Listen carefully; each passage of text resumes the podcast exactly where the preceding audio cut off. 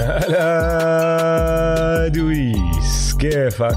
هلا أوجي، أهلا وسهلا فيك وأهلا وسهلا بالكل بالحلقة رقم 142 من بودكاست مان2مان على استوديو الجمهور. أنا اسمي أوجي، معي زي دايما دويس. هلا والله، البودكاست مان2مان اللي بنغطي عالم NBA بالعربي. عودة كلي، ما في داعي نحكي عن أي شيء تاني. تومسون، هذا الأهم خبر صار هذا الأسبوع. كلاي تومسون أكتر لاعب محبوب في NBA رجع لنا. سير أعطيك معلومة ذكرني فيها واحد من متابعينا على تويتر قبل مباراة الأحد لما رجع فيها كلاي، قال لي يا أخوان، آخر مرة كلاي تومسون لعب بالNBA ما كان في بودكاست مان2مان. أوف، هاي أول حلقة منسجلها وكلاي تومسون عم بلعب بالNBA. مظبوط، نحن مان2مان على الهوا. ترى ما فكرت فيها، اليوم عملت على الانستا ستوري كمان، غطيت مباراة الووريرز والجريزليز وما فكرت فيها، ما دارت لي. مظبوط، عشان أنا قرأت إحصائية تانية إنه كلاي تومسون ما لعب بالNBA من وقت ما دخل جا مورانت على الNBA. إنه آخر مرة لعب كان قبل، كان جا مورانت تسب الجامعة. واو، ونحن كنا في الجامعة كمان، ما كنا متخرجين، كنا بس بنسولف بين بعض دائما. كنا بس بنسولف بدون مايكروفون، كنا نفس السولف يا جماعة بس بدون مايكروفون. هذا اللي كان يصير بين الشباب بس. ومش بس رجع كلاي تومسون، رجع وبدع، لعب 19 دقيقة حط 17 نقطة بأول مباراة له. فعملت أكمل حسبة، بعرف إنه جماعة الرياضيات هلا ما راح يثقوا باللي عم بحكيه، بس عدتها 13 مرة وحسبتها أكتر من مرة، فيعني مضمونة هاي المرة. لعب 19 دقيقة حط 17 نقطة، يعني 0.89 بكل دقيقة لعبها. إذا بلعب 32 أو بمعدل 32 دقيقة بالمباراة، مفروض معدله هاي السنة ينتهي على 29 نقطة بكل مباراة، وأقل من هيك بتكون خيبتنا يا كلاي تومسون، بتكون خذلتنا. تخيل، تتخيل هو راح عليه 941 يوم بالإصابات. تخيل. أوف. بس مع ذلك أوجي، اسمع الإحصائية. هو دخل على NBA بنفس سنة لاعب تاني عمل عودة هذا الأسبوع، كايري إيرفينغ، نفس الدرافت 2011. صح. مع ذلك صار له 941 يوم، تقريبا 1000 يوم مش لاعب، لساته لاعب مباريات أكتر من كايري إيرفينغ بمسيرته. تخيل. والله هاي إحصائية غريبة. هو كايري إيرفينغ بصراحة، عشان هو قبل ما ينصاب كلاي كان الرجل الحديدي، ما كان ينصاب، كان رجل حديدي. صح، كان دائما متواجد. انت لي كايري زي ما حكينا الأسبوع الماضي بارت تايم بلاير، مش فول تايمر، بارت تايم. شو العودة يا دويس، خش على الملعب زي كأنه ما راح عليه ولا يوم. تعرف إن الحلو إنه هذا أظن الشيء الوحيد اللي بحياتي بعرفه، اللي كل حدا مجتمع عليه، إنه نفس الرأي، بقول لك إنه مبسوطين لكلي، ما في هيترز لكلي، ما أظنش في هيترز لكلي بالعالم، مستحيل. ما بتقدر، يعني فيش إشي بالعالم ناس بتتفقوا عليه ولا إشي، لا غير كلاي تومسون. حتى الناس تفكر الأرض مسطحة يا زلمة لهالدرجة، حتى هاي مش قادرين نتفق. انت علي، فحلو كتير نشوف انه لأول مرة ولا إيش تاني ناس مجمعين عليه، على إقباله، فكل حد مجمع على انه عودة كلاي ممتازة من أول لعبة له. بين داون سكرين، مفروض هو يطلع يشوت. هلأ مفروض الكليم اللعبة مش لإله، مفروض يمسكها ويعطي باس ويكمل.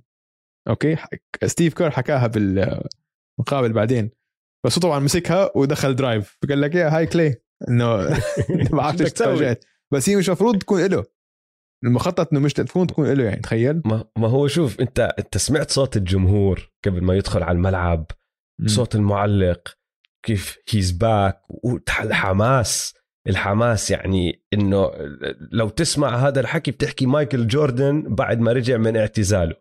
بالضبط. فإذا أنت تخيل حالك محله، إذا أنت كلاي تومسون سمعت كل هالحكي ومرة واحدة لمست الطابة بين ايديك, ما راح تعطي باس يا اخي. مستحيل. لا. والحلو انه حطها, حلو انه حطها بالضبط. ودراي يعني مش صعبة, كانت صعبة. هلا بشكل عام كانت عودته جيدة. الكورتر الثالث هيك فتحت معه, سدت دخل 3 تسديدات ورا بعض, بس اهم لحظة بالمباراة وانا لما شفتها نطيت انه كيفت, اللي هو لما صار عليه سويتش وجاريت آلن طلع يدافع عليه, ولا مرة واحدة اعطاه كروس اوفر دخل اللين وسلخ لك دنك قوي, دنك قوي جدا. البنش انجن, ستيف مش عارف شو يعمل بحاله, صار يركض يمين شمال على البيس لاين. دريمون جرين انجن, بس تعرف ليش انجنه زيادة؟ غير على انه طبعا انه هاي عودة منيحة, هاي عشان انت نفسيا كلاعب اوكي لما تعافى من اصابة هاي اول حاجز, بس انت عندك العامل الذهني, الحاجز الذهني هذا كتير اصعب من الاصابة بنفسها.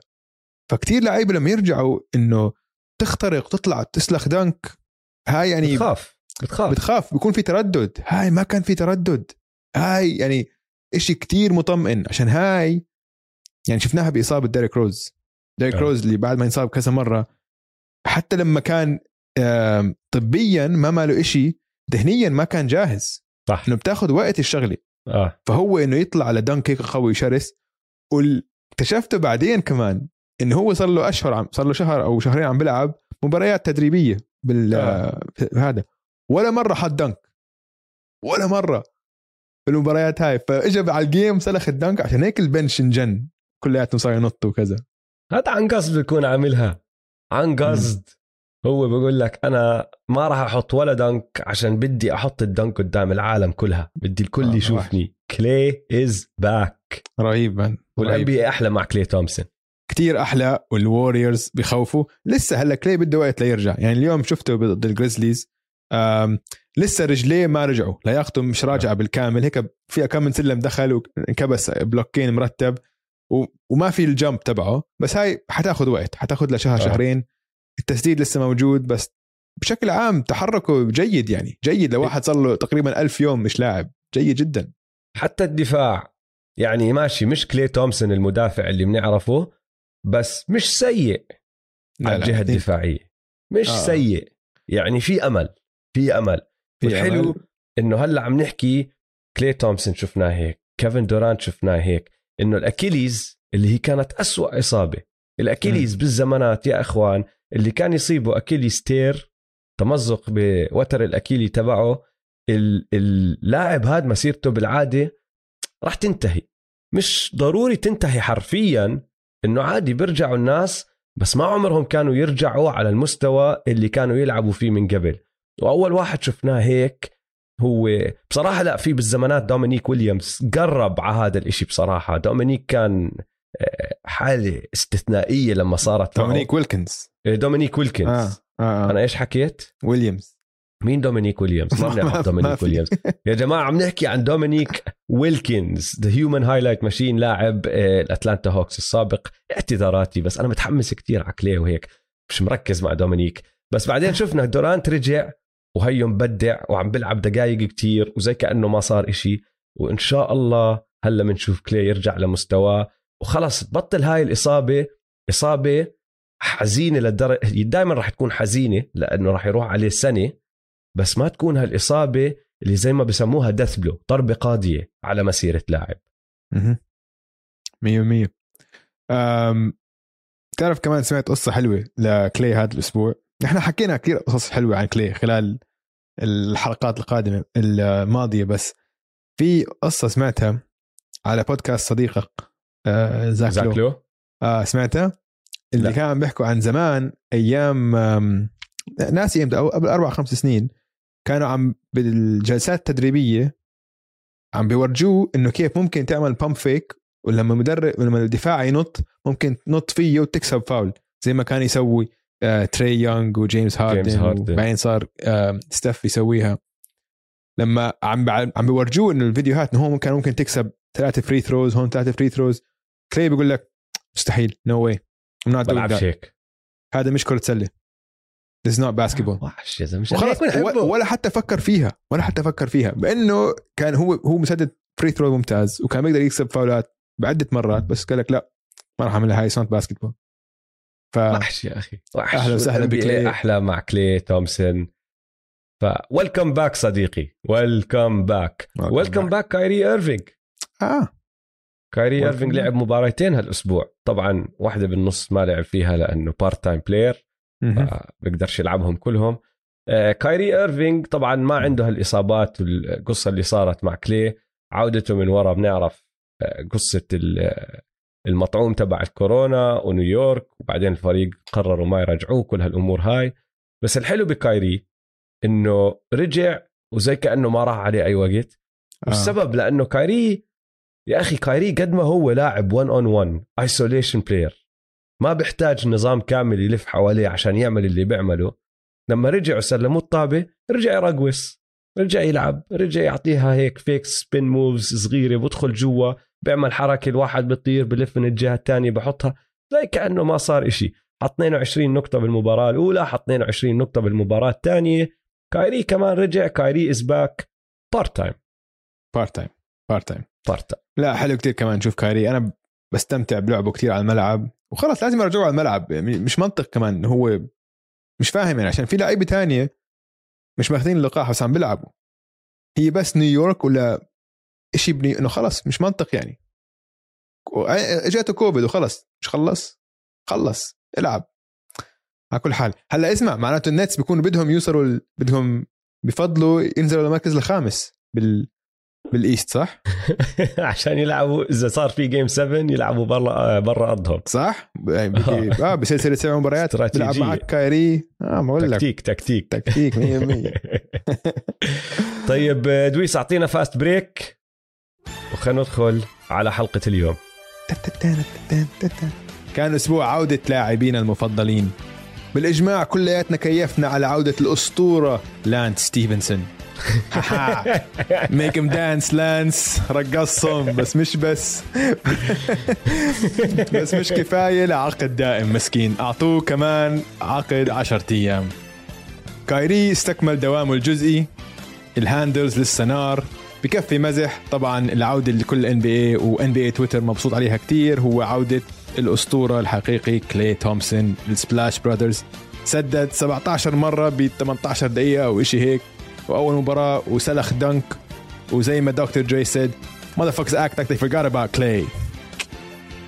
الجريز مش فارقة معهم عودة كلاي ولا بطيخ, فازوا للمرة 10 على التوالي والمرة 2 على الواريورز هذا الموسم. قبليها كانوا بألي وكبسوا الفريقين هناك, الكليبرز والليكرز, وفي واحدة من الكبسات لجا مورانت لهلا مش فاهم كيف سواها, أظن خبط وجهه بالباك بورد. الجريزليز فايزين 10 ورا بعض وحاليا متعادلين على المركز الثالث بالغرب. بدأ تصويت الأوستر يا جماعة, جا مورانت إذا مش ستارتر نعمل انقلاب, وبكون دليل قطعي إنه الديمقراطية ما بتشتغل بالدنيا. أنا لازم أنا راح أبدأ أصوت كل يوم لجا مورانت. أنا عم بصوت كل يوم لجا مورانت, كل يوم لجا لازم يعني, لازم هو وستاف يكونوا ستارترز. كتير لاعب أحسن من لوكا هذا الموسم. أنا مستاهل يكون ستارتر. بتفق. طيب دويس خلينا ناخذ نظرة على الترتيب, لأنه صلنا زمان مش ماخدين نظرة على الترتيب, زي كأنه شهر مر مش ماخدين نظرة على الترتيب, لأنه كان في خبصة.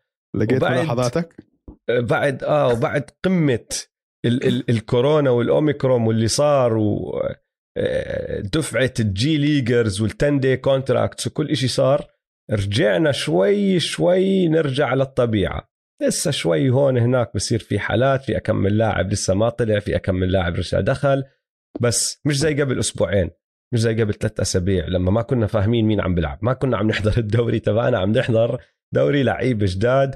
وبصراحة أنا مبسوط لكل حدا طلع له فرصة إنه يلعب بالان بي اي, لأنه هذا حلم مش دايما بتحقق للكل, لأغلب الناس ما بتحقق, ولهدول اللعيبة في منهم رح يحكوا لأحفادهم كمان 20 30 40 سنة, أنا لعبت بالان بي اي.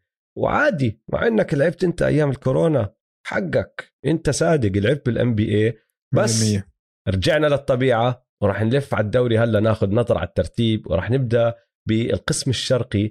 القسم الشرقي يا اخي ما بنقدر نقسمه فئات، خلص بطلنا نقدر نقسمه فئات. يعني اذا بدك تاخذ فرق وحسب رايك تحطهم بفئات بصير، بس لو تطلع على التصنيف صعب جدا، لانه عندك شيكاغو بالمركز الاول متقدمين على بروكلين بمباراتين ونص، ففارق صغير بس مش هالإشي. بس بعدين من المركز الثاني للمركز رقم 11 ما في مركز واحد، ما في تصنيف واحد، الفرق بين الفريق اللي فوق والفريق اللي تحته أكتر من مباراة. يعني شيكاغو أول، بروكلين تاني، ميامي ثالث، والبكس رابع. بس كل اللي لازم يصير هدول أقوى أربعة. بس إذا البكس خسروا مباراة واللي تحتهم اللي هم فيلي بالمركز الخامس فازوا مباراة اتعادلوا، بين المركز السابع والثامن والتاسع حتى أقرب. يعني لأنه إذا فريق فوق خسر وفريق تحت فاز ما بتعادلوا بالسجل، الفريق اللي تحت بيطلع عن اللي فوق. فكتير قريب الشغلة كل محل بالقسم الشرقي، ورح نحكي عن أكمل فريق وعن أكمل ملاحظة. رح نبدأ فوق بالقمة مع البولز. راح أحكي شغلة أظن حكيها أنا 3 4 5 6 7 8 9 مرات هذا الموسم، بس خلي عينك على البولز هدول الأسبوعين القادمين. جد بحكي مش فاهم أنا شو عم يصير معهم، وكتير مثير للاهتمام. هلأ قبل ما يخسروا مباراتهم ضد دالاس كانوا فايزين 9 ورا بعض، وبمدة هالتسع انتصارات مدة سلسلة الانتصارات هاي كان هجومهم أقوى هجوم بكل الدوري. بس الثمان مباريات الأواخر بهاي السلسلة من 9 انتصارات كلهم كانوا ضد فرق تصنيفهم ببوتم 10، يعني بأواخر 10 بالدوري دفاعيا. أول ما لعبوا ضد فريق تصنيفه عالي دفاعيا اللي هو دالاس مصنف خامس، ورح نوصل لدالاس بعدين. أول ما لعبوا ضد دالاس خسروا السلسلة وسجلوا بس 44 نقطة بآخر 50 هجمة لإلهم. فيعني هبط، بطلوا يعرفوا شو يعملوا. طبعا رجعوا فازوا المباراة اللي بعدها كله تمام، وما عم بحكي انه تدمرت الدنيا مع شيكاغو، بس عم بحكي لك خلي عينك عليهم، لانه بال12 يوم الجايين رح يلعبوا ضد كمان 5 فرق كلها مصنفة بالتوب 10 دفاعيا. رح يلعبوا ضد الواريورز، رح يلعبوا ضد الكافز، ضد السلتكس، ضد البوكس، وضد الجريزليز. برجع بعيد، خلوا عينكم على الشيكاغو بولز. مش فاهم شو عم بيصير مع هذا الفريق، بس أنا مبسوط. أنا مبسوط بقول لك، مبسوط وحلو اللي عم بيصير، ويا ريت يضلهم يشمطوا لنا بازر بيترز ونهايات مباريات قوية جدا. أنا عملت السلام معهم، I have come to peace مع هذا الفريق. حلو، بس يعني هيك شوي كمان عند في تحفظات، لساتك مش مآمن بالبولز. تحفظاتي حكيت لك إياها أكتر من مرة، هي بس لأنه جد يعني مرات بفوزوا مباريات بسانتي، بشبر، بنقطة، بشغلة هون هناك، بس عم بفوزوا يا أخي حقهم، عشان عندهم the king in the fourth. هلا تحتيهم عندك البروكلين نتس، إحصائية بتخوف ضد ال7 فرق الثانية اللي عندهم 6 انتصارات أو أكتر من ما عندهم خسارات. سجل النتس 0-8، مش غالبين ولا فريق من قمة ال NBA لحد هلا. يعني ما مر عليهم فريق عم بيلعبوا ضده عنده 6 انتصارات أكثر من عنده خسارات وفازوا هاي المباراة، فهذا شوي بخوف الإشي. وغير هيك بالمباريات ال8 هدول اللي خسروهم عم بسمحوا للخصم يسجل 115 نقطة لكل 100 هجمة، يعني تقييمهم الدفاعي ناقص 115. هذا بيكون أسوأ تقييم دفاعي بالدوري كله لو إنه بتمده على الموسم. فاللي خلاني أفكر بهذا الموضوع شوي هو إنه بلكن عودة كايري قد ما هم يحكوا لنا عشان البروتوكولات وعشان الدنيا، ممكن الإدارة شافت هالأشياء اللي عم بتصير وقالوا لك دفاعنا عم برجع بنزل، نحتاج دفعة هجومية عشان نرجع نفوز كمان مرة ونغلب الكل بالهجوم بدون ما نهتم بالدفاع. في منه، بس السبب الأكبر إنه عم بيضطر كيفن دورانت يلعب كتير دقايق، وهاي خطرة كتير. عم بلعب دقايق اكتر من ما لعب من اخر 8 مواسم وقت ما كان باوكي سي. فهاي خطره كتير، فبيحتاجوا كل يعني كل اللعيبه اللي بيحتاجوها، فهمت علي؟ وخلاص شو بدك تقعد كايري كل السنه؟ يعني مش معقول عندك فراري بالكراج وفي فهمت علي انه اوكي حتستعملها بس تلعب بالتويوتا، عندك سياره كشف، عندك سياره كشف. طيب بايام الشمس بدك تطلعها، ايام الشتاء خلاص اقعد بالبيت. ف شو بدك تعمل مان؟ ثاني اكثر فريق مهبرج بالقسم الشرقي الفيلادلفيا 76رز، 7 على التوالي. جويل امبيد مشنع، بنحكي عنه بعدين.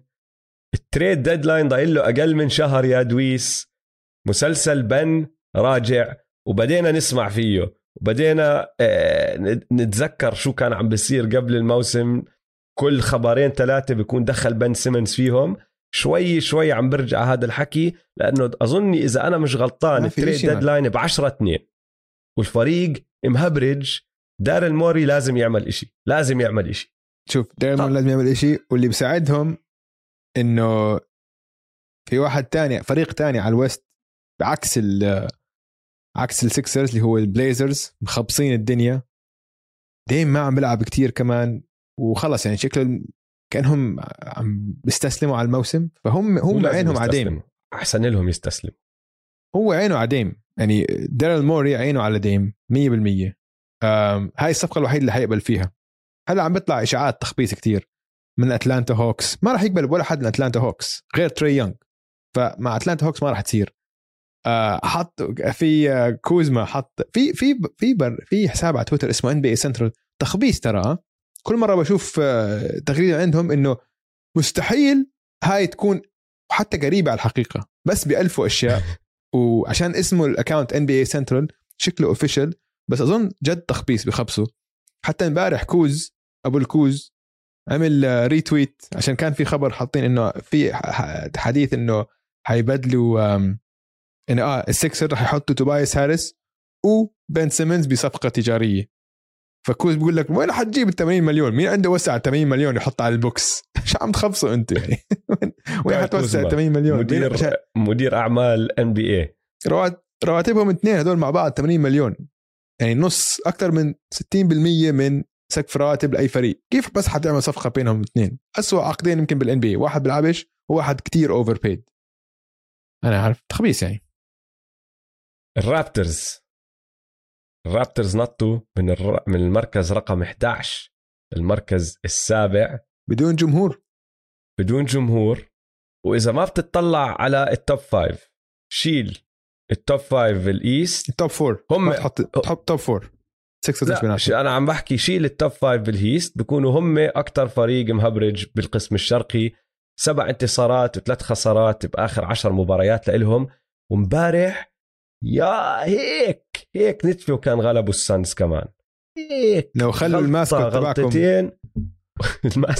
الماسكوت ليش كحشوا الماسكوت هذا؟ لا هاي انا ما بفهمها، هاي دلع من ديفن بوكر، هاي دلع من وهو عارف انها دلع، لانه بعد ما رجع مشي على التايم اوت صار يضحك. للي ما حضر المباراه يا اخوان، الرابترز كندا ما عم تسمح للجمهور يلعبوا بالملعب، فالرابترز عم يلعبوا بملعب فاضي زي ايام البابل.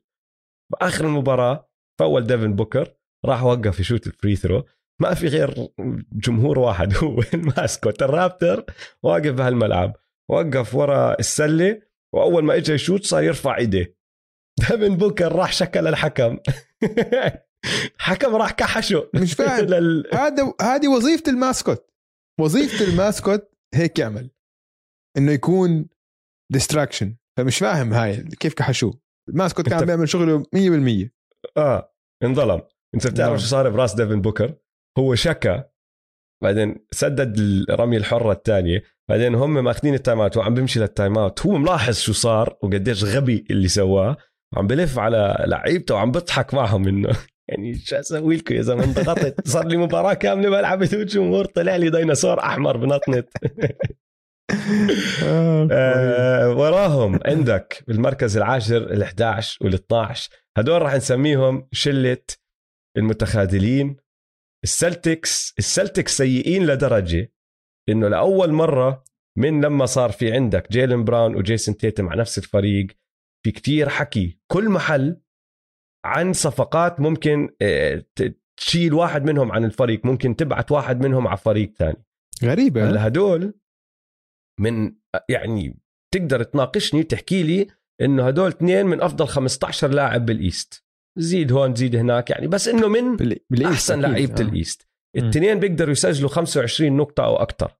بالNBA ما بتلاقي لعيبة بيقدروا يسجلوا 25 نقطة او اكتر, انه معدلهم يكون 25 او اكتر بسهولة, واصعب لسه تلاقي. هلا شوف, واحد فيهم بدافع, الثاني بيقدر يدافع بس مش دائما بدافع, عنده المقومات بس مش دائما بدافع. بس الناس قاعدة بتحكي لا خلاص فرقوهم. فلما يصير هذا الحكي, ومش انه شغلة من NBA Central زي ما انت بتحكي او من هون ومن هناك, انه كتير ناس منهم صحفيين بفهموا كتير عم بيقولوا لك خلاص حان الوقت فرقوهم عن بعض. يعني بوستن وضعهم صعب, تحتهم نيويورك, بعدين عندك الهوكس. الهوكس شوف له مشكلة, الهوكس ثالث بالNBA بالتقييم الهجومي, رقم 27 بالتقييم الدفاعي.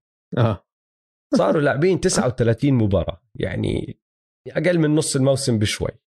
سجلهم 17 انتصار و22 خسارة. بنفس الوقت السنة الماضية لما كانوا لاعبين 39 مباراة كان سجل الهوكس 19 انتصار و20 خسارة. وطبعا نعرف شو صار, شمطوا رن خرافي بالجزء الثاني من الموسم, صفوا هم تصنيفهم الخامس ووصلوا نهائيات القسم الشرقي. المشكلة وين؟ إنه هوكس السنة الماضية بهاي اللحظة اللي عم نحكي فيها لما وصلوا 39 مباراة كانوا خلص قالبين حالهم, كانوا خلص خشوا على الرن, لأنه كانوا عم بيفوزوا 8 مباريات ورا بعض. والسنة الماضية بس وصلوا 500 صار عندهم انتصارات قد ما عندهم خسارات, ما رجعوا نزلوا تحت ال 500. سجلهم كان 19 انتصار و20 خسارة, كانوا المركز الثامن بالشرق. هلا هم 17 و22 رقم 12. وبتقدر تحكي انه البولز والكافز والرابترز هاي السنة افضل من ما كانوا السنة الماضية. فيعني غير الهوكس الفرق الوحيدة اللي نزل مستواها هاي السنة عن السنة الماضية هم النيكس والبيسرز. والنيكس مع انه نزل مستواهم متقدمين عن الهوكس بمباريتين. فالوضع صعب بأتلانتا. جون كولينز قاعد بطالب بتغييرات ومش عاجبه الوضع. المدير العام تبعهم قاعد بحكي لك انه ندمان انه رجع الفريق زي ما هو. يعني عم بطلع كتير تخبيص لدرجة انه زي ما انت حكيت قبل شوي صار في اشاعات عم تحكي انه الهوكس بدهم بن سيمنز عشان يعدلوا الموضوع. بن سيمنز نفسه اللي خلاهم يوصلوا نهايات القسم الشرقي بتخبيصه. لما انت تصير درجة اليأس عندك عالي لدرجة انه اللي انت شفته اكبر تشوكر بالNBA السنة الماضية تصير بدك اياه عشان ينقذ فريقك, لا يا صديقي وضعك صعب جدا. هلا اسمع, هم كمان جزء من اللي مروا فيه كان مروا عليهم اصابات كثير, فهلا عم برجعوا كل لاعبتهم. فبستغرب كثير لو خلال الشهر الجاي ما بتحسن مستواهم. يعني زي ما انت قلت الايست كتير قراب على بعض, يعني يفوزوا 5-6 مباريات ورا بعض بيطلع على مركز السادس السابع, ونحن ما توقعناهم يكونوا باول 4. فلسه اظن في تشانس. دخلوا على الموسم شايفين حالهم شوي بعد ما وصلوا نهائيات القسم الشرقي. فبستغرب كتير لو ما بتحسنوا, عشان عندهم كل المقومات, عندهم فريق نار على الورق, فريقهم نار. فبستغرب كتير لو ما بتحسن مستواهم في الأسابيع القادمة. الحلو بالموضوع إنه الإيست متعة جدا. إنه حتى لو عم بلعبوا الهوكس ضد الأورلاندو ماجيك مهمة هاي المباراة, لأنه إذا خسروا بيبعدوا عن بعرف مين. إذا عم بلعبوا النيكس ضد الهورنتس مهمة على الجهتين. إذا عم بلعبوا بعرف مين ضد بعرف مين, كله مهم, كله حلو, كله جميل جدا. الإيست متعة متعة متعة. البيست كوست. نقلب على الوست. هلا الوست مقسم اكتر من الايست. عندك التوب 2 هدول لحالهم. بعدين عندك الثالث والرابع خلينا نحطهم بفئه لحالهم اللي هم يوتا وممفيس طبعا. بعدين من الخامس للتاسع في فرق مباراتين ونص بس بين هدول المراكز كلها. بعدين عندك من العاشر للأخير، مع أنه إذا بصراحة بدك تحط الروكيتس لحالهم بنقدر نحطهم لحالهم، لأنه الروكيتس بالمركز 15 متأخرين عن المركز رقم 14 اللي هم أوكي سي بثلاث مباريات، وأوكي سي رقم 14 متأخرين عن المركز رقم 10 بورتلاند بثلاث مباريات. يعني إذا بدك تحط الروكيتس بفئة لحالهم ما عندي مشكلة، بس غير هيك مقسم شوي أكتر. هلا ملاحظات سريعة، السانز والواريورز رقم 1 و2 ما في إشي تغير، تعودنا. يوتا بعدهم ثالث بس خسرانين 3 ورا بعض بدون رودي جوبير، بس حبيت أزت هالمعلومة عشان أقهرك. رقم أربعة الممفيس جريزليز، زي ما أنت حكيت 10 على التوالي. بس اللي أحلى من هيك مين عم بفوز وعلى مين عم بفوز؟ كل حدا يا زلمة، غلبوا السانز على التوب، غلبوا الليكرز مرتين، غلبوا النتس، غلبوا الكافز، وغلبوا الواريورز. فستة من هالعشر انتصارات عم تحكي أنت عن انتصارات ضد أفضل فرق أو لبرون جيمس. لما دخلنا على بداية هذا الأسبوع كان في عندك 15 فريق عندهم سجل انتصاراتهم أكثر من خساراتهم. سجل الجريزليز هذا الموسم ضد الفرق ال14 الثاني، لأنه هم طبعا من ضمن هال15 16 انتصار و7 خسارات. في فريق واحد بس بالNBA عنده نسبة انتصارات أعلى ضد هدول المجموعة اللي هم السانز. السانز ضد هدول المجموعة نسبة انتصاراتهم 72%، بس الجريزليز لاعبين مباريات أكتر وفايزين مباريات أكتر. السانز سجلهم ضد هدول الفرق 13 انتصار و5 خسارات، الجريزلي زي ما حكيت 16 انتصار و7 خسارات. غلبوا 11 من ال14 فريق هدول. الفريق الوحيد اللي خسروا ضده اللي سجلهم خسران ضده اللي هم شارلت، ولسه ما لعبوا ضد شيكاغو وملواكي، راح يلعبوا ضدهم الأسبوع الجاي. زي أنا معجب كتير بهذا الفريق، هذا الفريق أنا متبنيه يعني هذا الموسم أظن هو الفريق المفضل أحضره، عشان اللاعبين كلهم من الأول من جا لآخر لاعب على البنش فيهم روح قتالية، كلهم شباب.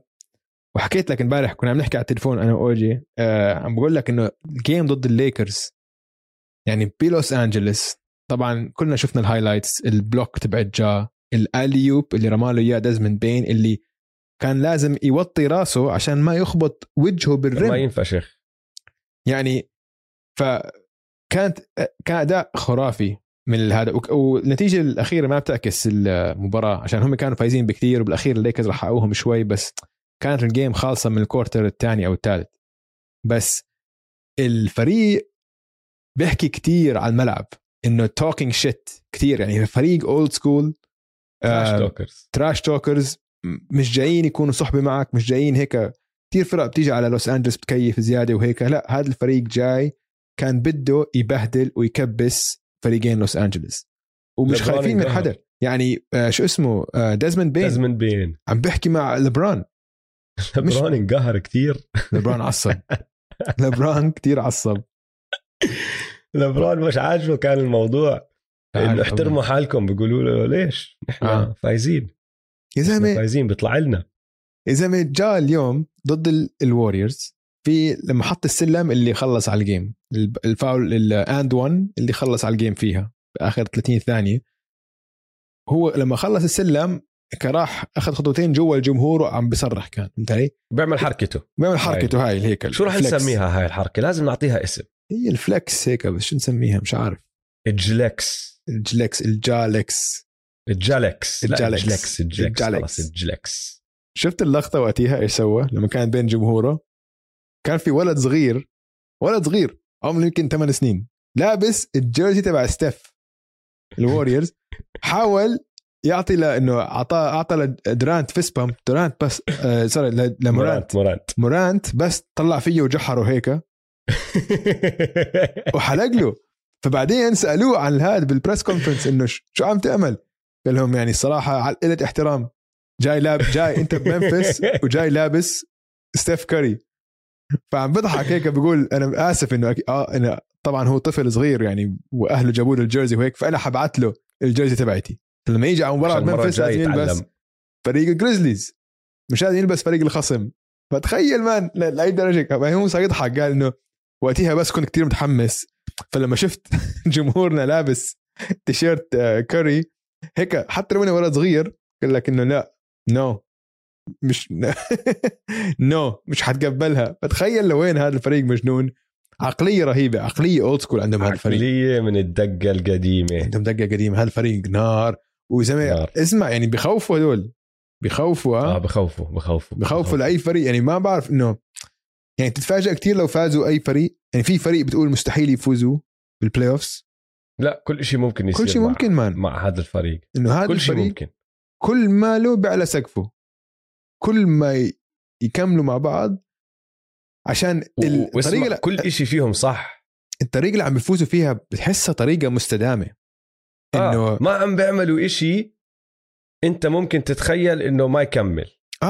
بالضبط بالضبط 100%. الديفنس موجود، العقلية موجودة، الروح القتالية موجودة، الروح التجانس بين اللعيبة موجود، التجانس موجود. والله مان اوف جا مورانت جا عيني عليك. أنا متحمس لحلقة الأكسترا تايم الجاي، وين قائمة المنافسين الجاي، متحمس نشوف وين راح يطلعوا. وين كانوا آخر مرة متذكر؟ كانوا متعادلين على العاشر صح؟ كان التاسع ما تاسع. كان عندنا عاشر لأنه كان في 3 فرق دخلوا وتعادلوا على التاسع. بس الفكرة اللي ما عمره سمع حلقات قائمة المنافسين على أكسترا تايم مش مين هلا عم بفوز، هي فكرة إذا الفريق هاد لعب ضد الفريق اللي فوقيه مين بفوز بالبلاي أوفس حسب اللي عم نشوفه اليوم. فإذا الفريق ألف لعب ضد الفريق با ونحن متوقعين إنه الفريق با بيغلب الفريق ألف نرفعه. بعدين أنا بحط قائمتي، جويس بحط قائمته، نجمعهم وبنطلع بالقائمة وبنقعد مندردش ومنناقش بيناتهم. فأنا بعرف راح يكون عندي رأيي، بدي أشوف رأيك، راح نحطهم مع بعض. وأنا عارف إنه راح يطلعوا، أكيد حيطلعوا، ضامن لك، ضامن لك راح يطلعوا أكيد. بس لوين راح يطلعوا هو راح يكون السؤال الحلو اللي راح نحكي فيه بحلقة الأكسترا تايم كمان أسبوعين صح يا دويس؟ صحيح مش نهاية الأسبوع هذا اللي بعده. لأنه نحن مرة بالشهر نعملها. تحتيهم في دالاس يا سيدي العزيز 6 ورا بعض. وأكتر إشي أنا مستغرب منه إنه عم بفوزوا بدفاعهم. نحن هذا فريق متعودين إنه بفوزوا بهجومهم. قبل 2 سنين مش كان عندهم أفضل هجوم بتاريخ NBA؟ هلأ عم بفوزوا بدفاعهم. وبالسلسلة الانتصارات هاي 6 مباريات اللي ورا بعض عم بيسمحوا للخصم يسجل بس 96.7 نقاط بكل 100 هجمة. يعني مش بس بيكون أفضل تقييم دفاعي بالدوري، أفضل دفاع كفريق حاليا تقييمهم الدفاعي أعلى واحد بالدوري اللي هم الواريورز، بسمحوا للخصم يسجلوا 102 بكل 100 هجمة. الدالاس مافريكس بآخر 6 مباريات 96.7. وبرزينجس مش عم بلعب، شيء طبيعي ما بلعب برزينجس كمان زي كايري بارت تايم. لا بس حرام عليك، برزينجس هاي السنة عم بلعب منيح للعلم. بس مش يعني ماشي بيروح عليه مباريات، وهاي مش إصابة، هاي كوفيد بروتوكولات وما بروتوكولات. بس أوكي. بصراحة هذا الموسم بورزينجس عم بلعب أحسن من دايما. عم بلعب منيح أو مش من دايما، عم بلعب منيح. لا صح. بعدين عندك 6، 7، 8، و9 كلهم بيناتهم مباراة واحدة. الناجتس، الليكرز، الكليبرز، والولفز. هلا نقطة سريعة عن الليكرز.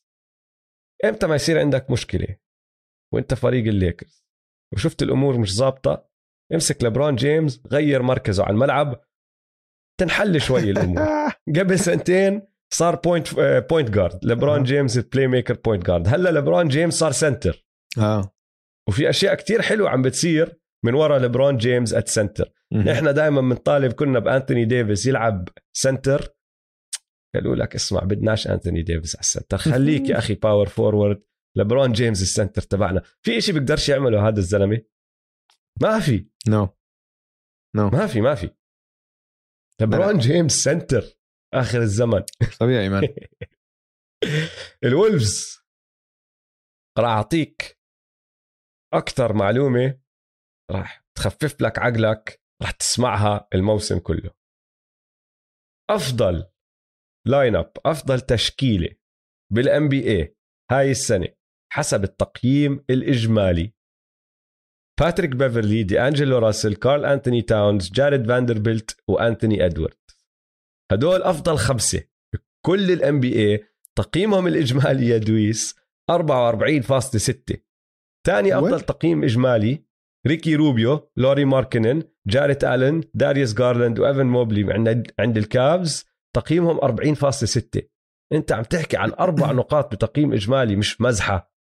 فالولفز في كاتب NBA على NBA.com اسمه إشي شومان، نسيت شو هو، صار يدلعهم من هدول الخمسة التشكيلة هاي The greatest lineup ever، ودائما all caps. كل ما يحكي عنهم بكتب The greatest lineup ever all caps وبعطينا تحديثات عنهم. والله اليوم باتريك بيفرلي ما لعب لأنه مصاب للأسف الشديد، ما شفت The greatest lineup ever على أرض الملعب. إحصائيا مزبوط حكيه، إحصائيا مزبوط حكيه. وطبعا قاع الغرب مكئب جدا. الخمسة فرق اللي تحت عندهم 14 انتصار كلهم مع بعض من آخر 50 مباراة لعبوها. إشي بحزن الوضع هناك، وضع بس سيء جدا، مش كتير مهتمين فيه. ناخد تايم اوت ونرجع نحكي بموضوع أظن راح يكون نقاش حلو. أظن راح يكون كتير متحمس نحكي عنه كتير. يلا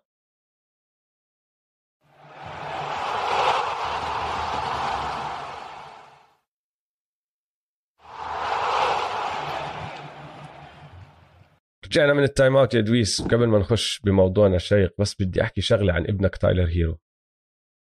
والله شفت المجنون شو عمل هداك اليوم؟ ما في خوف حبيبي، طبعا ما في خوف. اسمع، كان اكل قتله بس ما دخل. مهم انك ما تخاف تاكل قتله. ممكن جدا ممكن، بس المهم انك ما تخاف انك تاكل قتله. هذا اهم اشي بالحياه، حكيناها انا وياك. القتله مفيده. شوف ما بعرف أكمل، واحد من مستمعينا كانوا موجودين وعم بسمعوا لنا حلقاتنا بالزمانات، بس يوسف نوركيتش مرة حكينا قصة عنه وعن كيف اكتشفوه وكيف صار يلعب سلة. واللي صاير إنه كان في وكيل أعمال ببوسنيا قرأ بالجريدة مرة عن شرطي ضرب 7، هجموا عليه 7، قتلهم كلهم، دمر الدنيا.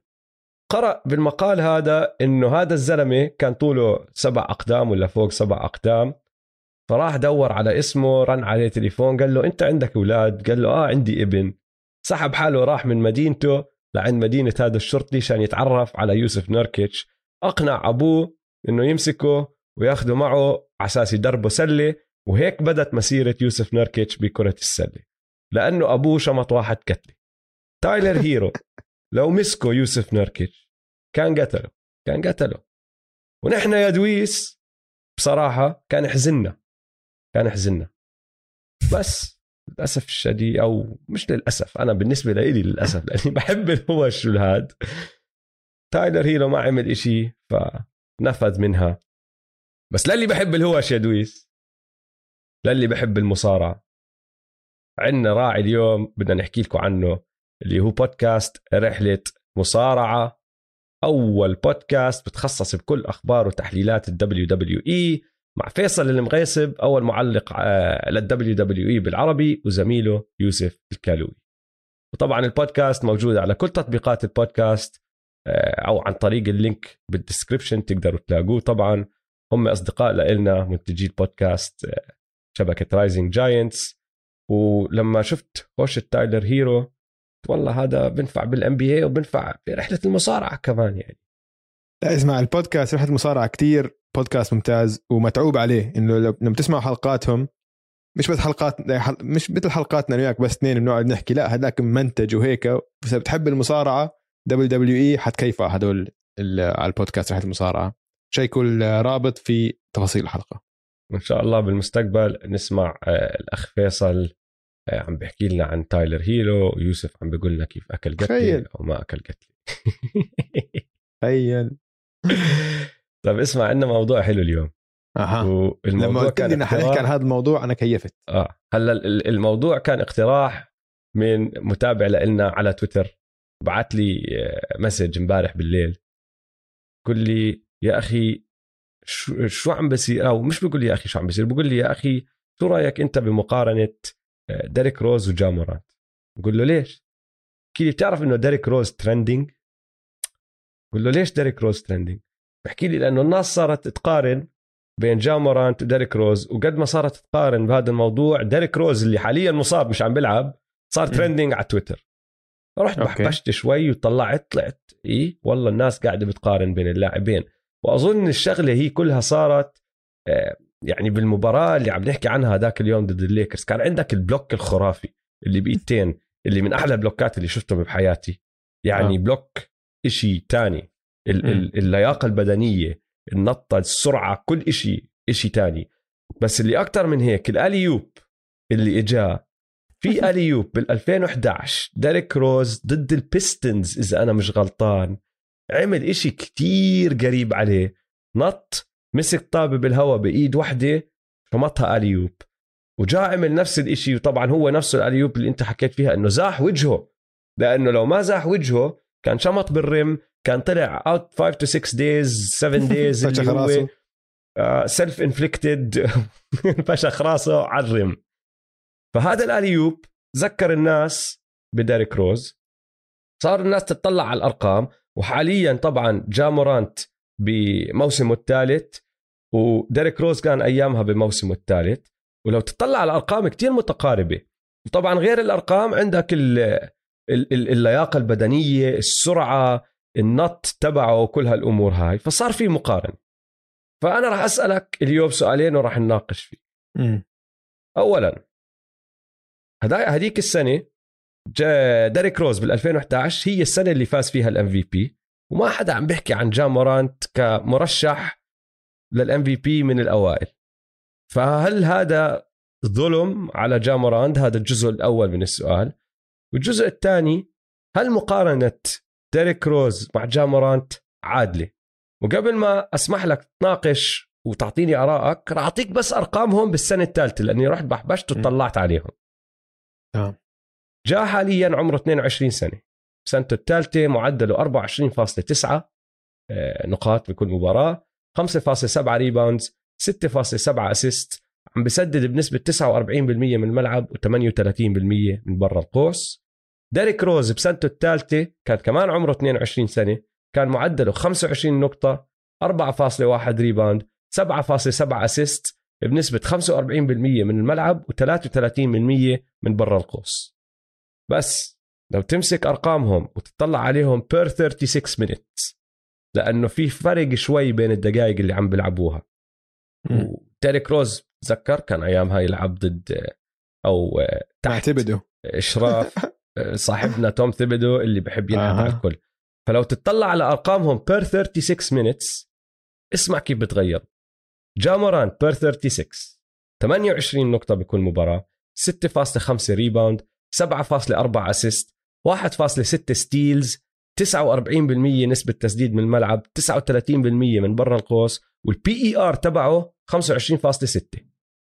ديريك روز سنته الثالثة per 36 24.1 نقاط، 3.9 ريباوند، 7.4 أسيست، ستيل 1، 44% نسبة تسديد من الملعب، 44% فاصلة إشي، 33% من برا القوس، البي ار تبعه 23.5. يعني كأرقام وإحصائيات عادية بدون إشي كتير متقاربين. أول ما تقلبها على per 36 أرقام جاء أحسن تقريبا كل إشي. الإشي الوحيد اللي متعادلين فيه اللي هو الأسيست 7.4 7.4. فبرجع بعيد لك السؤال، والسؤال من فرعين. جاء مظلوم بقصص وترشيح الMVPs هاي السنة ومستاهل هاي المقارنة، وصل لمرحلة ديريك روز طلع عنه، شو رأيك بالموضوع؟ طيب أول إشي عن MVP هذا الموسم، شوف حيدخل نقاش إذا بيكملوا هيك الجريزليز وبيخلصوا بأول 3 بالوست أو أول 2 بالوست، أول 2 صعبة بس أول 3 بالوست أول 2 حينذكر اسمه بين الMVPs، حينذكر أكيد، حيكون من أول 5، حيكون بالتصويت يعني بس عشان عندك الكومبيتيشن، عندك يعني التانيين، يعني موسم يوكيتش خرافي، موسم دورانت خرافي، فيعني موسم يانس خرافي، فهدول يعني انا شايف هدول اربعه قدامه. ستيف نزل كان قدامه بس صار له شهر ما عم بلعب منيح ستيف، او يعني نسبيا لهدول اللي بالام في بي، فانا بقول لو بيكمل هيك بهذا المستوى الا ما ينذكر، صح؟ انت شو رايك؟ اكيد حينذكر، راح ينذكر، راح ينذكر بس يكون بتصويت اول خمسه عم ينذكر، بس بدون ما حدا ياخذ الموضوع بجديه. علي وبصراحه الفرق الكبير اظن بشغله الام في بي اللي ما بتنطبق على واحد زي يوكيتش على سبيل المثال، مع انه موسمه خرافي والباقي، انه ديريك روز لما فاز الام في بي بال2011 كان الاول، كان فريقه الاول مش بس بالشرق، بالان بي اي كله، صح؟ 61 ولا 62 مباراه هذا الموسم فازوا فيه 61 او 62 مباراه، خسروا بنهايه نهائيات القسم الشرقي. بس في فرق كبير. مين كان معه ديريك روز ايامها؟ كان عندك طبعا المدرب توم ثيبيدو، بس كان عندك كارلوس بوزر، لوول دينج، جواكيم نوا، كايل كورفر، كان في عندك فريق، تاج جيبسون، كان في عندك فريق محترم.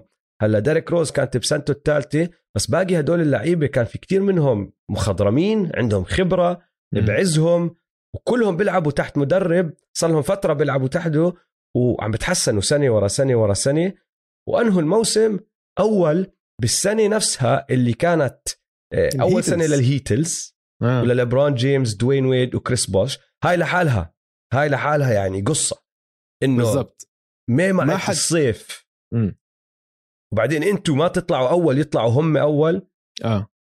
بالضبط يعني شيء خرافي. بالغرب كان عندك الليكرز، الدالاس مافريكس، والسان أنتونيو سبيرز، كلهم خرافيين. الليكرز كانوا حاملين اللقب. في القصه التصويت، القصه بالاعلام تلعب دور كبير، تلعب دور كتير كبير. كان في كره للهيتلز اللي ما عاش وقتها ما حتستوعبوا شو اللي صار، عشان هاي الصفقه تبعت لبران كسرت الدنيا، وانا باعتقادي هي سبب رئيسي لهلا ليش اسم لبران ما في عليه اجماع. انه لبران قبل صفقه الهيت كان كل حدا يحبه، كان محبوب من كل حدا. من وقت صفقه الهيت صار في انفصال، عندك كل ما تذكر اسم لبران جيمس في عندك صار 50% إن هذا الجيش لبران ومدعموه لو شو ما كان، 50% ضد لبران. صار عندك انفصال كبير، بس قبليها كان كل حدا يشجع لبران. فجزء كبير من MVP تبعت روز انه الناس ما كان بدهم لبران كان افضل لاعب هذاك الموسم بلا شك. لبران كان افضل لاعب لمده كتير سنين، 10 سنين بالضبط، اذا مش اكثر. بالضبط فدائما في هيك قصص يعني انه ليش ياخذ الMVP. فخلينا نروح للشق الثاني من السؤال. لا بستنى بس عشان ننهي عن الشق الاول. يعني راح ينذكر اسمه، ما اظن يصير إشي غير اذا زي ما عمل ديريك روز وفريقه شيكاغو بولز هديك السنه، فاجأ الدنيا وصفى منهي الموسم اول حتى ممكن ثاني على الغرب. اذا منفس صفوا داخلين على البلاي اوف بالتصنيف الاول او الثاني بالغرب، وقتها لازم ينحكى عنه كام في بي، وقتها لازم يفوز اظن. لازم. بتفق معك، بتفق 100%. الشق الثاني انا بصراحه ما بشوفه شبيه لروز ابدا ابدا ابدا، ولا طريقه اللعب مختلفه كتير، مختلفه عن بعض، وحتى طريقه تحرك. انه في كتير ناس بيقول لك انه في مره مثلا اخرت إشي انه خايف على اصابته، او كنت عم بعلق على مباراه وقلت والله بخاف عليه انصاب. فكل كثير ناس بيسالوني انت انه شايف زي انه ممكن يصير مسيرته زي ديريك روز الاصابات. انا قلت له لا، عشان هو الطريقه اللي بيلعب فيها كتير مختلفه، اللياقة البدنية كتير مختلفة عن ديريك روز. ديريك روز كان هيك اكسبلوسيف أكتر، هيك فهمت علي، كان ما بعرف كيف أفسرها. شوف أنا راح أفسر لك إياه. قل لي. جا مورانت لما تشوف اللياقة تبعته، اللياقة البدنية والأشياء الخارقة اللي بيعملها، بالعادة أنت عم بتشوفها بالهواء مع نطة، عم بتشوفه بنط بحاول يدنك على كيفن لوف، وبحاول يدنك عرودي، او ببلك بايدتين، ولانه حجمه صغير كمان بتبين لسه احلى. الهانج تايم، الأمور هاي. هلا هو سريع بيطلع عن كل حدا، بس ديريك روز كان إشي تاني على الأرض. ديريك روز ما كان يدربل، ديريك روز كان بنطنت حتى بالدربل تبعه، بس ياخد أول خطوة. الحركات ولفت ودوران رجليه وركبه وجسمه مش بس كانت سريعة جدا، كانت قوية جدا، خارقة جدا، إنه لما يجي المدافع يضرب فيه ديريك روز بيكمل المدافع عم بيطير.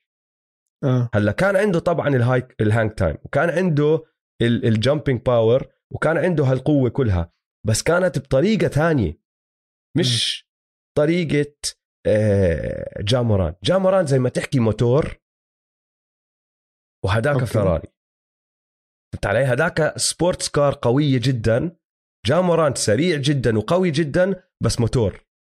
فلما الموتور يعمل لك ويلي أو يعمل لك إشي هيك إنه أف شو هاد رهيب جدا. ديريك روز كقوة خارقة أظن جا ما بوصل هذا الإشي، وكتير قلال البوينت جاردز اللي أنا أظن شفتهم هيك بحياتي. يعني لو أنت تحكي لي مين أكتر بوينت جارد لياقته بدنية عالية شفته أنا بحياتي، ما عم بحكي عن إجوا قبلي، أنا راح أحكي لك في 4 وجا منهم ديريك روز أكيد منهم. راسل ويستبروك طبعا لما دخل على الدوري ما كنت شايف إشي زيه من قبل. راسل ويستبروك كان إشي تاني لما دخل على الدوري.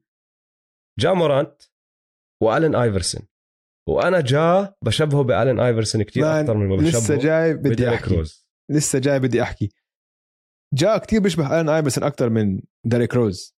طريقة تحركه عنده، عشان خطواته واسعة مع أنه قصير، بس هيك تركيبة جسمه نحيفة، ورجليه وإيديه طوال، فهيك لانكي، ف يعني الطريقة اللي بيطلع فيها هيك سلسة أكتر، تحركه سلس أكتر، وعنده هانج تايم، بحلق أكتر. جا بحلق، ديريك روز بنط بقوة وبنزل بقوة، صح عنده هانج، بس جا بيطير بحلق زي الريشة، بتحس إنه هيك الطريقة اللي بنط فيها إنه هيك، فهمت علي؟ بتحس إنه بنط على مخدة ولا بنط على غيوم، فهمت علي؟ بعدين بنزل هيك بهدوء، فهمت علي؟ يعني كتير كتير مختلفين عن بعض، فكلعب بشبه، كطريقة من ناحية لياقة بدنية، تحرك جسمه وهيك بشبه آيفرسون أكتر، بس من ناحية بلاي ميكر وشخصية قيادية على الملعب هو متفوق عليهم 2. آيفرسون كان قائد طريقة تانية، ما كان قائد على الملعب. آيفرسون يعني عليك ما كان قائد من النوع اللي بلهم كل حدا حواليه بطريقة إنه يلا شدوا معي. آيفرسون كان يشيلهم كلهم على ظهره بالضبط، وهيك بلهمهم. هذا بيرفع مستوى كل حدا معه، وبيحسن اللعيبة معه، بحسنهم كلهم، يعني زي لبران وزي لوكا، إنه كل واحد بيلعب مع جا مورانت أحسن من إنه ما يلعب مع جا مورانت. أنت ليه عنده هاي يعني صناعة اللعب أفضل منهم 2، حتى لو الأسيست بيكونوا متشابهين. الأسيست مش بس، يعني صناعة اللعب مش بس أسيستات، صناعة اللعب كتير أكتر من هيك، كتير معقد أكتر من هيك، وسيطرته على إيقاع المباراة أفضل منهم 2 بهذا العمر. يعني آيفرسون ما إنه آيفرسون أصلا مش بوينت جارد، كان يلعب شوتينج جارد، غير كان يقطع على الطابة. يعني آيفرسون تحركه بدون الطابة كان زي ستيف، ضل يركض على البيس لاين، وعنده الآيفرسون كات وكذا، بس ما كان يسدد ثلاثيات، كان يسدد لونج تور. فهمت علي؟ ديريك روز ما كان عنده تسديده، ما كان عنده تسديده بالمره، لانه ما بيحتاجها، كان لانه فيش حدا بيقدر يوقف قدامه. يعني بعدين مثلا جا مورانت اوريدي عنده حركات كريس بول بالبيك اند رول، انه كيف هاو تو نافيجيت البيك اند رول كثير اشطر من آيفرسون، وكثير اشطر من ديريك روز، انه ياخذ البيك اند رول بعدين يحط المدافع على ظهره ويأخر الطابة هيك، فهمت علي؟ يأخرها شوي، وبيعرف يبطئ اللعب أكتر، فعشان هيك قراراته كتير أذكى منهم. يعني جا مورانت بلعب سريع بس بلعب بطيء أفضل منهم 2، فهمت علي؟ هدلاك بيعرف يلعبوا سريع كتير، جا مورانت بيقدر يبطئ اللعب ويشوف يخلي اللعب، يخلي الكاترز ياخدوا الكاتر يخلص الكات تبعته، يخلي شكل الهجمة تتبلور بعدين ياخد القرار. فهمت علي؟ فجاء انا بالنسبه لي متفوق عليهم اثنين من ناحيه صناعه لعب كتير. طيب بدي ارجع لنقطه القياده. كمان فرق كبير بين جا وديريك روز. ديريك روز ما كان يحكي، ساكت، صح، ساكت. ديريك روز القائد اللي كان يحكي وكان يعبر وكان دائما صوته طالع على هذاك الفريق كان جواكيم نوه. جواكيم نوه صوته عالي دائما، in your face، هو القائد الروحي تاع الفريق، هو القائد الروحي. جاء القائد الروحي تبع فريقه. آيفرسون كان القائد الروحي تبع فريقه 100%، بس لحاله أكتر. جاء هاي الحركة اللي انت حكيتها، الجلكس اللي بعملها وهيك. يعني في الصورة الشهيرة، متذكر الصورة الشهيرة تبع ديريك روز لما بحط بازر بيتر بفوز مباراة، بيجوا فريقه بيحملوه بكونوا عبطينه، وجهه زي كأنه ما عمل إشي. تعبير وجهه ولا إشي، تعبير وجهه ما بتتغير. وكمان من ناحية الروح القيادية على الملعب، جاء أظن متفوق على ديريك روز.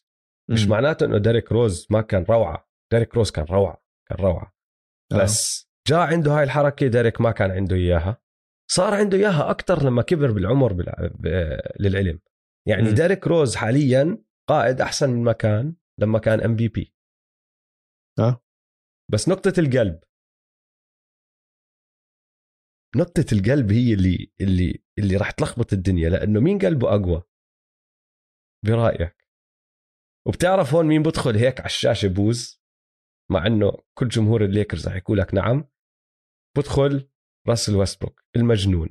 راسل ويستبروك ما عنده الآي كيو تبع الثلاثة هدول، ماشي، ما عنده إشي، بس ما بتقدر تنكر أنه لما كان صغير قلبه ما في زيه، ما في زيه. كان ما كان بده يعمل إشي غير يفوز، كان بده يحطم. قد ما هو بده يحطم ويفوز، بيعمل أشياء غبية ما بتساعده يحطم ويفوز. لأنه يا أخي معك كيفن دورانت على فريقك، أعطيه باس خليه هو يعمل اللي عليه، لا أنا لازم أفوز.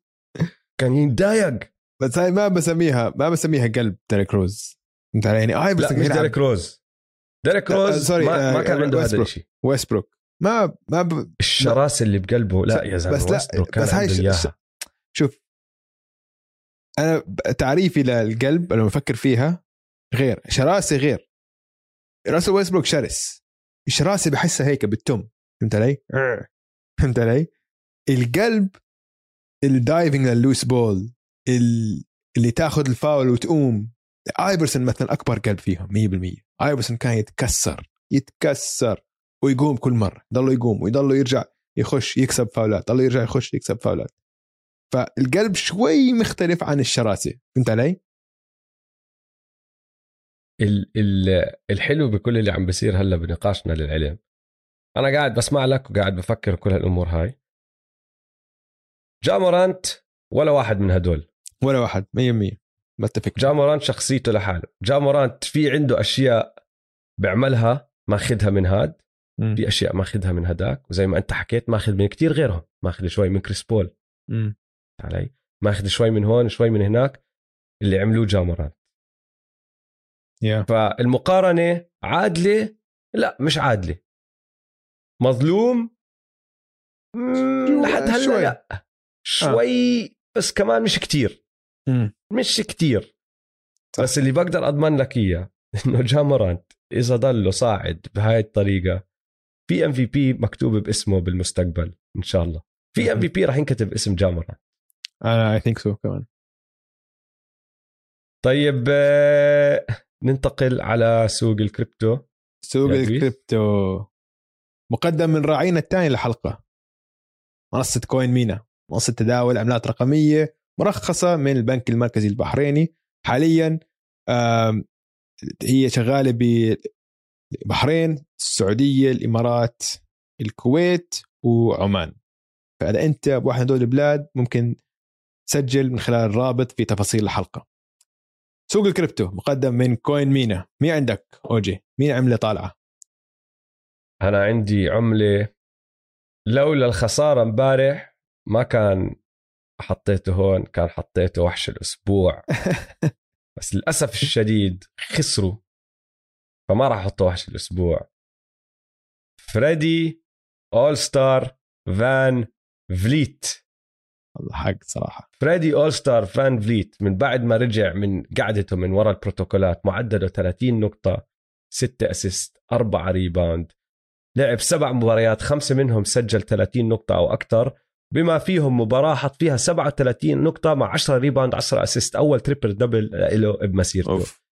وأرقامه من الملعب نسبة 46%، 44% من برا القوس، و91% من خط الرميات الحرة. ويا أخي صاير سفاح بشغلة اللي هي اللوجو 3 بوينتر اللي بعيد اللوجو مان كله أنا صاير سفاح. بس تعرف إيش الفرق بينه وبين واحد زي ديم أو واحد زي ستيف؟ إنه لما يشوتها يا أخي ما بتحسها طبيعية، بتحسه عم بتفشها ما مش سلسة. بس لما تدخل لما تضرب النت nothing but net. واللي أحلى من هيك يا دويس كمشجع رابترز أنا كتير مبسوط عليه، إنه خف العبء على باسكال سياكم. باسكال سياكم مش ضروري يكون أحسن لاعب على هذا الفريق، فريدي فان فليت هو أحسن لاعب على هذا الفريق، وباسكال سياكم كيف. وبنفس المباريات هدول اللي عم نحكي فيهم السبعة من لما رجع من وقت البروتوكولات فريدي فان فليت صار معدل باسكال 23 نقطة 10 ريباوند 6 أسيست، تحسه عم بلعب مرتاح ما عليه ضغط، وهذا عم بساعد الفريق عشان هيك عم بيفوز. بس تعرف الشغلة كمان الأخيرة اللي بدي أحكيها عن فريد فان فليت، كلاتش كلاتش كلاتش بخافش. في لاعبين يا دويس هذا الموسم عم بسددوا بنسبة 50% أو أكتر من وراء القوس ثلاثيات، وماخدين على القليل 15 وحدة هذا الموسم. بس 2، واحد فيهم فريد فان فليت، الثاني مستحيل تحذر اسمه فراح أحكي لك إياه وعلى طول راح تحكي بس ما كنت متوقعها، اللي هو كايل كوزما. أوبا وهي بتجيبنا للعملة الثانية الطالعة هذا الأسبوع، كايل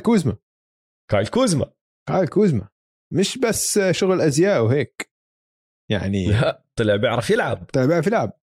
لما طلعته من إليه خليته يركز على اللعب، معدله آخر 8 مباريات 27 نقطة 11 ريباوند 70% من الملعب 70% من الملعب.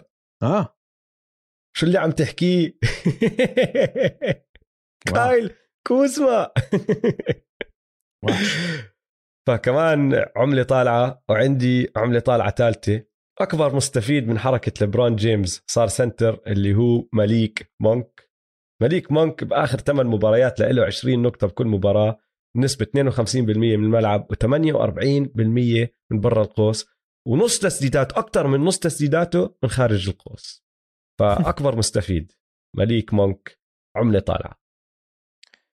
طب عندي كمان عملة طالعة حكينا عنها، حكيت عنها الأسبوع الماضي بآخر كلمة، أنثوني سايمونز آخر 5 مباريات معدله 28 نقطة، تخيل 7 أسيست ونص. يعني عم بلعب لعب رائع، هو بلش يلعب لعب فظيع بعد ما توفى جده، وكان هو كتير قريب على جده، وكان جده دائما يحضر له مبارياته ويلبس الجيرزي تبعته والزي تبعته. فحلو كتير تشوف ردة الفعل هاي من أنثوني سايمونز، عشان كمان بيساعد باكورت ما عم بلعب ديم بالضبط، بس عم بيأدل عليه مان. شو عم بشوت ثلاثيات بنسبة 45%، الملعب فوق 50%، يعني مستوى ممتاز. 28 نقطة مباراة مان مش سهلة، 5 مباريات هذا الفريق، وفازوا 3 مباريات كمان منهم، فيعني مش بطال أبدا، متوحش. عملة طالعة بتفق معك، عملة طالعة.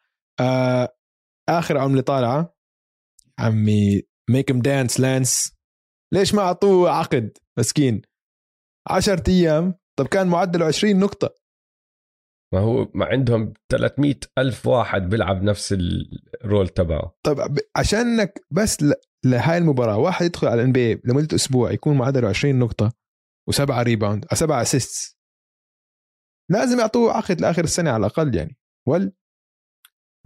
بلاقي له فريق تاني. هلا هو بعد العقد بالعادة بالNBA، مش بالعادة، قوانين الNBA تسمح لك تعطي لاعب عقد 10 أيام، تسمح لك تجدد له عقد ال10 أيام، بعد تاني تمديد يا بتوقعه لآخر السنة يا بتفسح عقده وبروح على فريق تاني. فبعد العقد الجديد إذا كملوا خلص راح يصير عقده لآخر السنة، إذا لا أنا متأكد في فريق تاني راح يلاقيه بيقدر يفيدهم وراح يوقعوا معه عقد. لا تخاف، لان ستيفنسون قاعد معنا لنهاية الموسم، وزي ما حكينا عن كلي الدوري أحلى مع لان ستيفنسون. متفق 100%. هداك حط هداك اليوم حط 20 نقطة بكورتر جاي من الجي ليج حط 20 نقطة بكورتر، ما عمره سواها بمسيرته صار يرقص طلع الجيتار طيب أنا عندي عملات نازلة، عملات نازلة، إذا عندك حساب كوين مينا روح بيعها أول إشي عندنا كم مجرم معاود، هم 2، أولهم رودي عنده كوفيد، بعدين معك يا أخي، بعدين معك أنت أصلا بداية كل الكوفيد بالNBA رجع صابه كوفيد، خش على البروتوكولات كمان مرة، بيعه يعني ما تعلم درسك. وعلى نفس النمط في عندك برادلي بيل خش على البروتوكولات لتاني مرة ب3 أسابيع لأنه ما صابه كوفيد أول مرة كان مخالط، فخش على البروتوكولات طلع ما تعلم درسه، شكله هلا صابه كوفيد أو رجع خالط كمان مرة، خش على البروتوكولات كمان مرة. بعدين معك وكان عم بيلعب منيح للعلم رجع كان برجع يرفع مستواه فهدول 2 عملة نازلة. جمهور بعض الملاعب والمدن عملة نازلة، يعني عندك من أول موسم راسو الليكرز كل ما راس يعمل إشي بو بنزلوا فيه بشتموا فيه كل هالأمور هاي، صراحة هاي مقبولة راح أحط على جنب. أنا كمان لو إني محل الليكرز كان اتضايقت كتير، أو محل جمهور الليكرز كان اتضايقت كتير، بس بعدين صار في عندك قصة مع توبايس هاريس وجمهور فيلادلفيا، وهذا الأسبوع مع جوليوس راندل وجمهور نيويورك. توبايس هاريس بعد ما حط اللي هم نزلوا فيه بوينج بعدين هو راح حط التسديدة وزقفوا لهم، صار يحكي لهم دون كلاب لا تزقفوا لي، معصب هو على الملعب قاعد بحكي لهم دون كلاب دون تشير. فليش زعلان هو؟ لأنه هم مش عاجبهم اللي عم بيجي من توبايس هاريس. توبايس هاريس يا أخي عم بيعمل اللي توبايس هاريس بيعمله هم بدهم توبايس هاريس لأنه طلع سيمنز ياخد قفزة يصير سوبر ستار يصير إشي مش شايفينه من قبل. بس يا أخوان توبايس هاريس عمره 29 سنة، توبايس هاريس مش لاعب راح ياخد هاي القفزة هلا، خلص معروف شو هو وعقده ماشي اوفر برايس، بس الحق مش عليه، مش هو مش عليه صح. واحد بيجي بيعرض عليك مصاري يقول لك خد لا بستاهل اقل الصراحه إيه؟ ما تعطيه 8 مليون. أليكس كاروسو اللي سواها أليكس كاروسو سواها وراحوا كحشوا الليكرز. شوف فتوبايس هاريس حقه يزعل منهم يا اخوان، انا عم بعمل اللي علي بقدرش اعمل اكتر من هيك، حق مهاراتي لهون. بعدين عندك جوليوس راندل لانه مش عم بيلعب منيح وكمان نفس الاشي هم كيفوا عليه السنه الماضيه، طلع مفاجاه ساره للجمهور كله، وهاي السنه مش عم بيعرف يعمل اللي سواه السنه الماضيه، عم برجع لمستوى اللي هو جوليوس راندل المتوقع منه، مش عاجبهم الوضع فنازلين فيه دائما. فهداك اليوم راح رفع لهم thumbs down غلطة. بعدين بالمقابله بعد بالمؤتمر الصحفي بعد المباراه بسالوا ليش اعطيتهم thumbs down، ويعني ما فكر فيها حتى ولو لثاني، قال لهم cause I want them to shut the fuck up، بده اياهم يخرسوا. غلطة يا اخوان. ليش زعلانين على لعيبتكم؟ انتم متوقعين منهم اكثر من ما هم بيقدروا يقدوا. نحن ما عم نحكي عن لبرون جيمس مش عم بيلعب بمستوى لبرون جيمس، ما عم نحكي عن كيفن دورانت عم بيلعب بمستوى توبايس هاريس، عم نحكي عن توبايس هاريس بيلعب بمستوى توبايس هاريس، خلص بيقدرش يعمل اكثر من هيك. راسل بصراحة شيله، راسل عادي اعمل اللي بدكم اياه معه، لأنه الكليبس الكومبيليشنز الفيديوهات اللي عم تطلع من تخبيصات راسل ويستبروك كوميديا خرافي، كوميديا واخر عملة نازلة الجمهور وتصويت الجمهور للأول ستار جيم. في شوية تخبيص عم بيصير يا اخوان دائما، في شوية تخبيص. يعني كيف يعني أندرو ويجنز فوق دريموند جرين؟ فهموني، التنين بيلعبوا نفس الفريق. إذا أنت من جمهور الواريورز راح تروح تلاقي ستيف تحط ستيف، وإذا بدك تحط كمان واحد لازم تحط دريموند. كيف عم بتحط ويجنز فوق دريموند؟ مش فاهم. ولا كمان تخبيص ديمقراطية تخبيص كارميلو أنتوني بالتوب 10، ما هي مشكلة بالفورورز على بالقسم الغربي. دماركس ألدريدج تاسع بالفورورز بالقسم الشرقي. كيف تخبيص مان تخبيص. حتى يعني ليش لوكا فوق جا حاليا مثلا اطلع فوق شعبيته بالضبط، بس انه بس لوكا لسه تخبيص. احكي نجم بارز واعد لسه هلا معطينا ذكريات حلوه بالبلاي اوفز.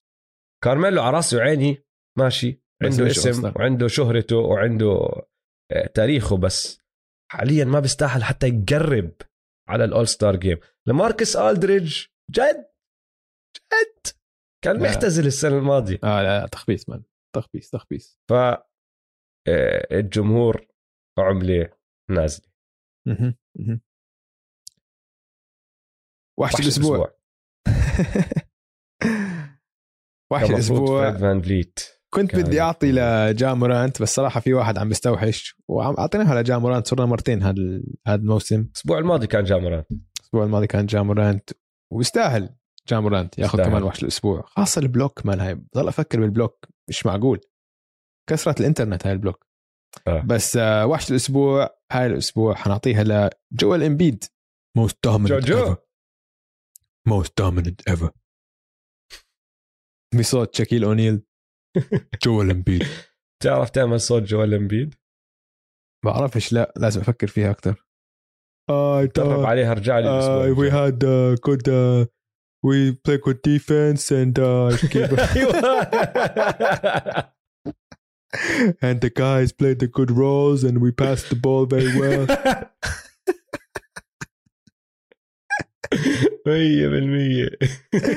100% وعدلوا هذا الأسبوع 33 نقطة، 10 ريباوند، تقريبا 5 أسيس، نسب عالية بالتسديد، وسجل فوق 30 نقطة ل7 مباريات متتالية.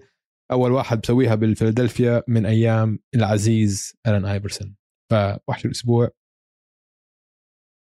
جوال إمبيد. 66% ترو شوتينج برسنتج. لا عم بستوحش، عم بلعب ممتاز، في ثقة. اوعك خلينا ننهي حلقة اليوم. شكرا لاستماعكم. لا انا اخر كلمة، تنسوا تتابعونا وتقيمونا. عنا اخر كلمة